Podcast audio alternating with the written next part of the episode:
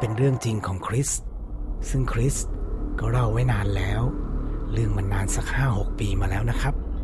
เหตุการณ์นี้เกิดขึ้นระหว่างทางจากบ้านแฟนเก่าคริสอำเภอบ่อทอง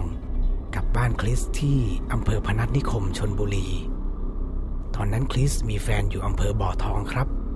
แล้วก็ไปหากันด้วยมอเตอร์ไซค์ตอนไปก็ยังไม่มืด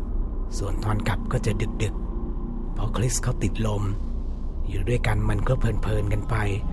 กว่าจะกลับก็ดึกๆมาก ราวๆเที่ยงคืนตีหนึ่งได้ คริสขี่รถออกจากบ้านแฟนมาสักระยะหนึ่งครับ ขี่ก็ไม่เร็วมาก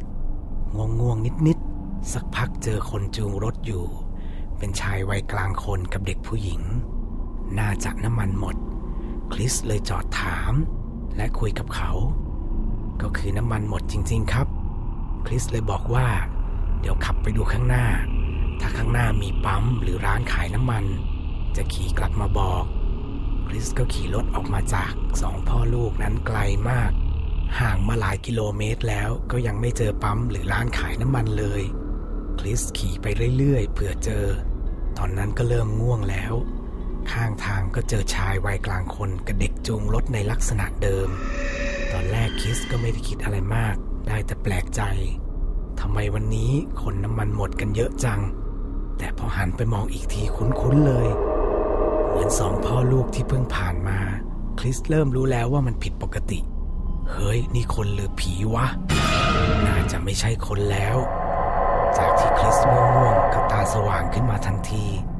จากนั้นคริสก็เล็งรถมอเตอร์ไซค์โดยไม่หันไปมองสิ่งที่เห็นข้างทางอีก ตอนนั้นคริสจำได้ว่าเลขไมล์ขึ้นเป็นร้อย ห่างจากตรงนั้นมาไกล นใกล้เข้าเขตอำเภอพนัสนิคมแล้ว คิดว่าก็คงจะหนีพ้นผีที่น้ำมันหมดสองพ่อลูกได้แล้ว คริสจึงชะลอรถ และขี่รถช้าลง ขี่มาได้สักพักระหว่างทาง เขาก็หันไปเห็นคนจูงมอเตอร์ไซค์โบกมือให้ช่วย คริสขนลุกไปทั้งตัวคราวนี้ผีจริง ๆ ไม่ผิดแน่ทำไมจูงรถตามมาไวจัง ผีน้ำมันหมดแน่นอน คริสบิดหนีโดยไม่สนใจ